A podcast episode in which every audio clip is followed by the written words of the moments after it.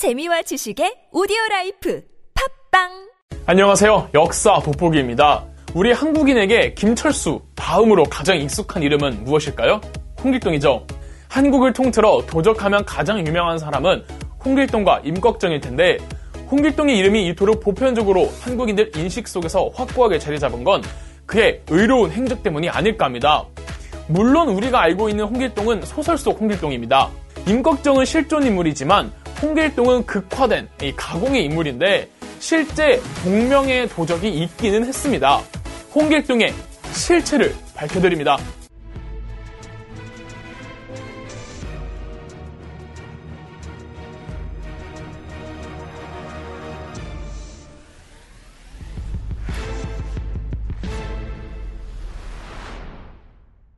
우리가 알고 있는 홍길동은 자, 헷갈리지 않게 잘 구분해야 합니다. 소설로서의 홍길동이 있고 실존 역사 인물로서의 홍길동이 있습니다. 두 홍길동은 매우 다르며 우리가 일반적으로 알고 있는 의적 홍길동의 모습은 소설 속 홍길동입니다. 그렇다면 먼저 이 실존 인물로서의 홍길동을 소개해드리죠. 홍길동의 활동기는 조선 중기, 조선의 10대 왕인 연산군 시절입니다. 어두울 때죠. 어, 홍길동의 집안은 어, 아주 큰 집안이었습니다. 금수저였어요. 원래 소설에서도 홍길동의 집안 자체에는 거대한 가문으로 묘사되지만 어 그보다 훨씬 더 실세 집안이었습니다. 홍길동의 형이 세조를 도와 김종서를 죽이는 일에 가담하면서 공신 집안으로 책봉된 이래 홍길동의 조카가 또 성종의 후궁이기도 했습니다. 이래나 저래나 홍길동이 관직에 나아갔든 나아가지 않았든 정계의 요직에 있는 고위직 관리들과 네트워킹이나 인프라를 상당히 갖춘 상태에서 홍길동은 도적의 길로 접어듭니다. 그런데 왜 도적이 되었는지는 알 수가 없으나 어쨌든 홍길동은 정계 사람들과도 연락망을 갖추고 있으니 고위직 정치인들이 뒤를 봐주는 상당히 규모가 큰 조직을 이끌고 있었습니다. 그냥 단순한 도적대가 아니었다고요. 그리고 농민들을 부추겨 무장시켜 놓고 난동을 피우도록 부추기기도 했습니다. 이 농민 무장 집단들이 실제 평범한 농민들이었는지도 의심을 한번 해봐야 합니다. 농민들로 위장한 범죄자들일 수도 있고 순진한 농민들을 속여다가 반란을 일으키도록 꼬셨을 수도 있습니다. 아, 마 홍길동은 이 정치인들의 해결사 역할을 하지 않았나 추론하고 있습니다. 왜 지금도 그 유력 정치인들이 범죄 집단과 결탁해서 뒤에서 공작을 벌이거나 경쟁자들을 암살하는 일들이 비일비재하게 일어나잖아요.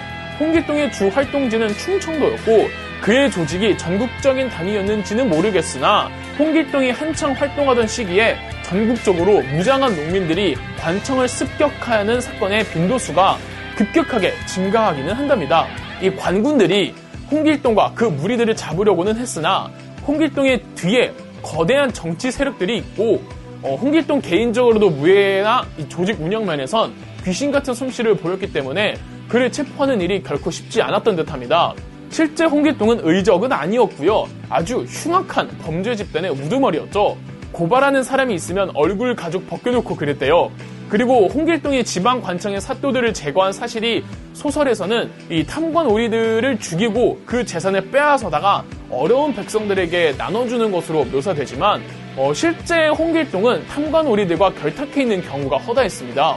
그러나 결국은 1500년 음력 기준 10월 22일 홍길동과 그 무리들이 체포되었다는 기사가 실록에 나와 있습니다. 문제는 어떻게 잡혔는지와 잡히고 나서 어떠한 판결을 받았는지 나와 있지 않아서 숱한 소문만 무성할 뿐이죠. 뭐 옥사했다는 설, 탈출했다는 설, 탈출해서 오키나와에 나라를 건설했다는 설 등 말이죠. 이랬던 끔찍한 실화가 한 100년 전도 지난 후 광해군 제위 시절 북인 정권의 허균이 이 홍길동 이야기를 모티프로 삼아 소설로 만드니 그 유명한 홍길동 전이죠. 자, 흔히들 한국 최초의 한글 소설이라고 평가받는 홍길동 전은 어, 흉악한 범죄자를 슈퍼히어로로 전환시켜 놓았죠. 그래서 당대에도 큰 인기를 얻은 만큼 논란을 많이 일으킨 문제작이기도 했습니다. 지금 나왔으면 아마 미화 논란이 일었을 겁니다. 소설 홍길동전에서 홍길동이 오키나와로 건너가 나라를 건설했다는 설을 채택한 듯한데 소설에선 율도국이란 이름으로 나오죠. 그런데 허균이 지은 최초의 한글 소설 홍길동전에 대해선 이 최근에 의심을 품은 사람들이 꽤 많이 나오고 있고 이 의심에 힘이 많이 쏠리는 추세입니다.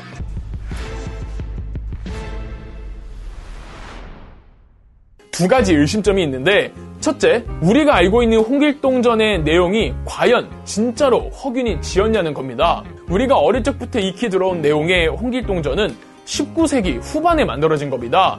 가장 오래된 판본도 조선 후기 버전이에요. 그런데 허균은 16세기 말에서 17세기 초반의 사람입니다. 허균이 홍길동전을 지었는지 안 지었는지 불확실하지만 설령 허균이 홍길동전을 지었어도 허균이 만든 홍길동전은 우리가 알고 있는 홍길동전과 내용이 많이 다를 겁니다. 그러겠죠.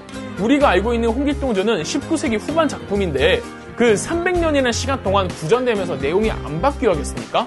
그리고 흔히들 허균이 홍길동전을 지은 죄로 처형당했다고 알려져 있는데 허균은 정파 싸움에 휘말려서 죽었지 홍길동전 때문에 처형당한 게 아닙니다. 실록에서도 허균의 죄목을 기록할 때 홍길동전 이야기는 전혀 없어요. 자, 두 번째 의심점은 정말 허균이 한글로 썼냐는 겁니다. 다시 한번 말하지만 우리에게 전해지는 가장 오래된 홍길동전은 한글로 써져 있기는 하지만 19세기에 만들어진 겁니다. 뭐 허균이 한글로 썼다는 보장이 없어요. 허균이 지은 소설이 많기는 하지만 어, 전부 한문 소설이고 어떤 기록을 찾아봐도 허균이 한글을 자주 애용했다라는 말도 없습니다. 어, 허균이 홍길동전을 지으되 한문으로 썼을 가능성도 농후하다는 거죠. 또 우리가 학창시절 귀에 딱지가 않도록 들었던 홍길동전의 의 전근대 사회의 폐단을 꼬집고 이를 비판하며 공평한 세상을 위해 굳은 길을 마다하지 않았던 작품으로 평가받죠. 예컨대 홍길동은 적서 차별을 비판하고 국가가 해주지 못하는 빈민 구제 활동을 해주고 나중엔 해외로 나가서 유토피아를 만들잖아요. 자 이것도 비판의 여지가 있습니다. 소설에서 홍길동을 도저히 체포하지 못해 화가 난 국왕은 작전을 바꿔 병조판서 자리를 줄 테니 오라고 회유합니다. 홍길동은 일만의 고민 없이 병조판서직을 받잖아요. 끝까지 정보를 비판하고 이단아로서 힘없는 약한 백성들 편에 서던 캐릭터가 관직에 바로 넘어오면서 자기가 비판하던 세계에 주류로 편입합니다. 이것도 뭐 스스로 세상을 바꿔보기 위해 어쩔 수 없이 벼슬을 받아들였다고 볼 수 있지만 병조판서가 되고도 홍길동은 아무것도 하지 않습니다. 대신 율도국이란 나라로 도망쳐버리죠. 이 다음이 이제 더 골 때리는데 율도국에 쳐들어가서 거기를 정복합니다. 원주민 입장에선 외지 세력이 와서 자기들을 내쫓고 거기에 나라를 건설한 거예요. 이 원주민 평정하고 세운 나라가 그래놓고 이상국가라고 합니다. 이거 엄연히 제국주의의 논리입니다. 홍길동전을 지은 작가가 뭐 그게 허균이든 누구든 어, 사상 검증을 해봐야 한다는 게 아니라 홍길동전이 기존의 질서를 다 무너뜨릴 정도의 파격적인 엄청난 한글 작품이라는 고평가엔 다소 고개를 갸우뚱하게 만드는 구석이 많이 있다는 거죠. 자, 말이 나온 김에 홍길동전의 저자라고 알려진 허균에 대해 이야기해보자면 그 유명한 허난설원의 남동생이죠. 허균 집안이 나름 빵빵한 집안이었습니다. 허균은 말씀드린 대로 북인의 한 사람이었으니 광해군 제위기에 여당의 정치인이었습니다. 허균은 아주 불도저 같은 면모가 강했다고 합니다.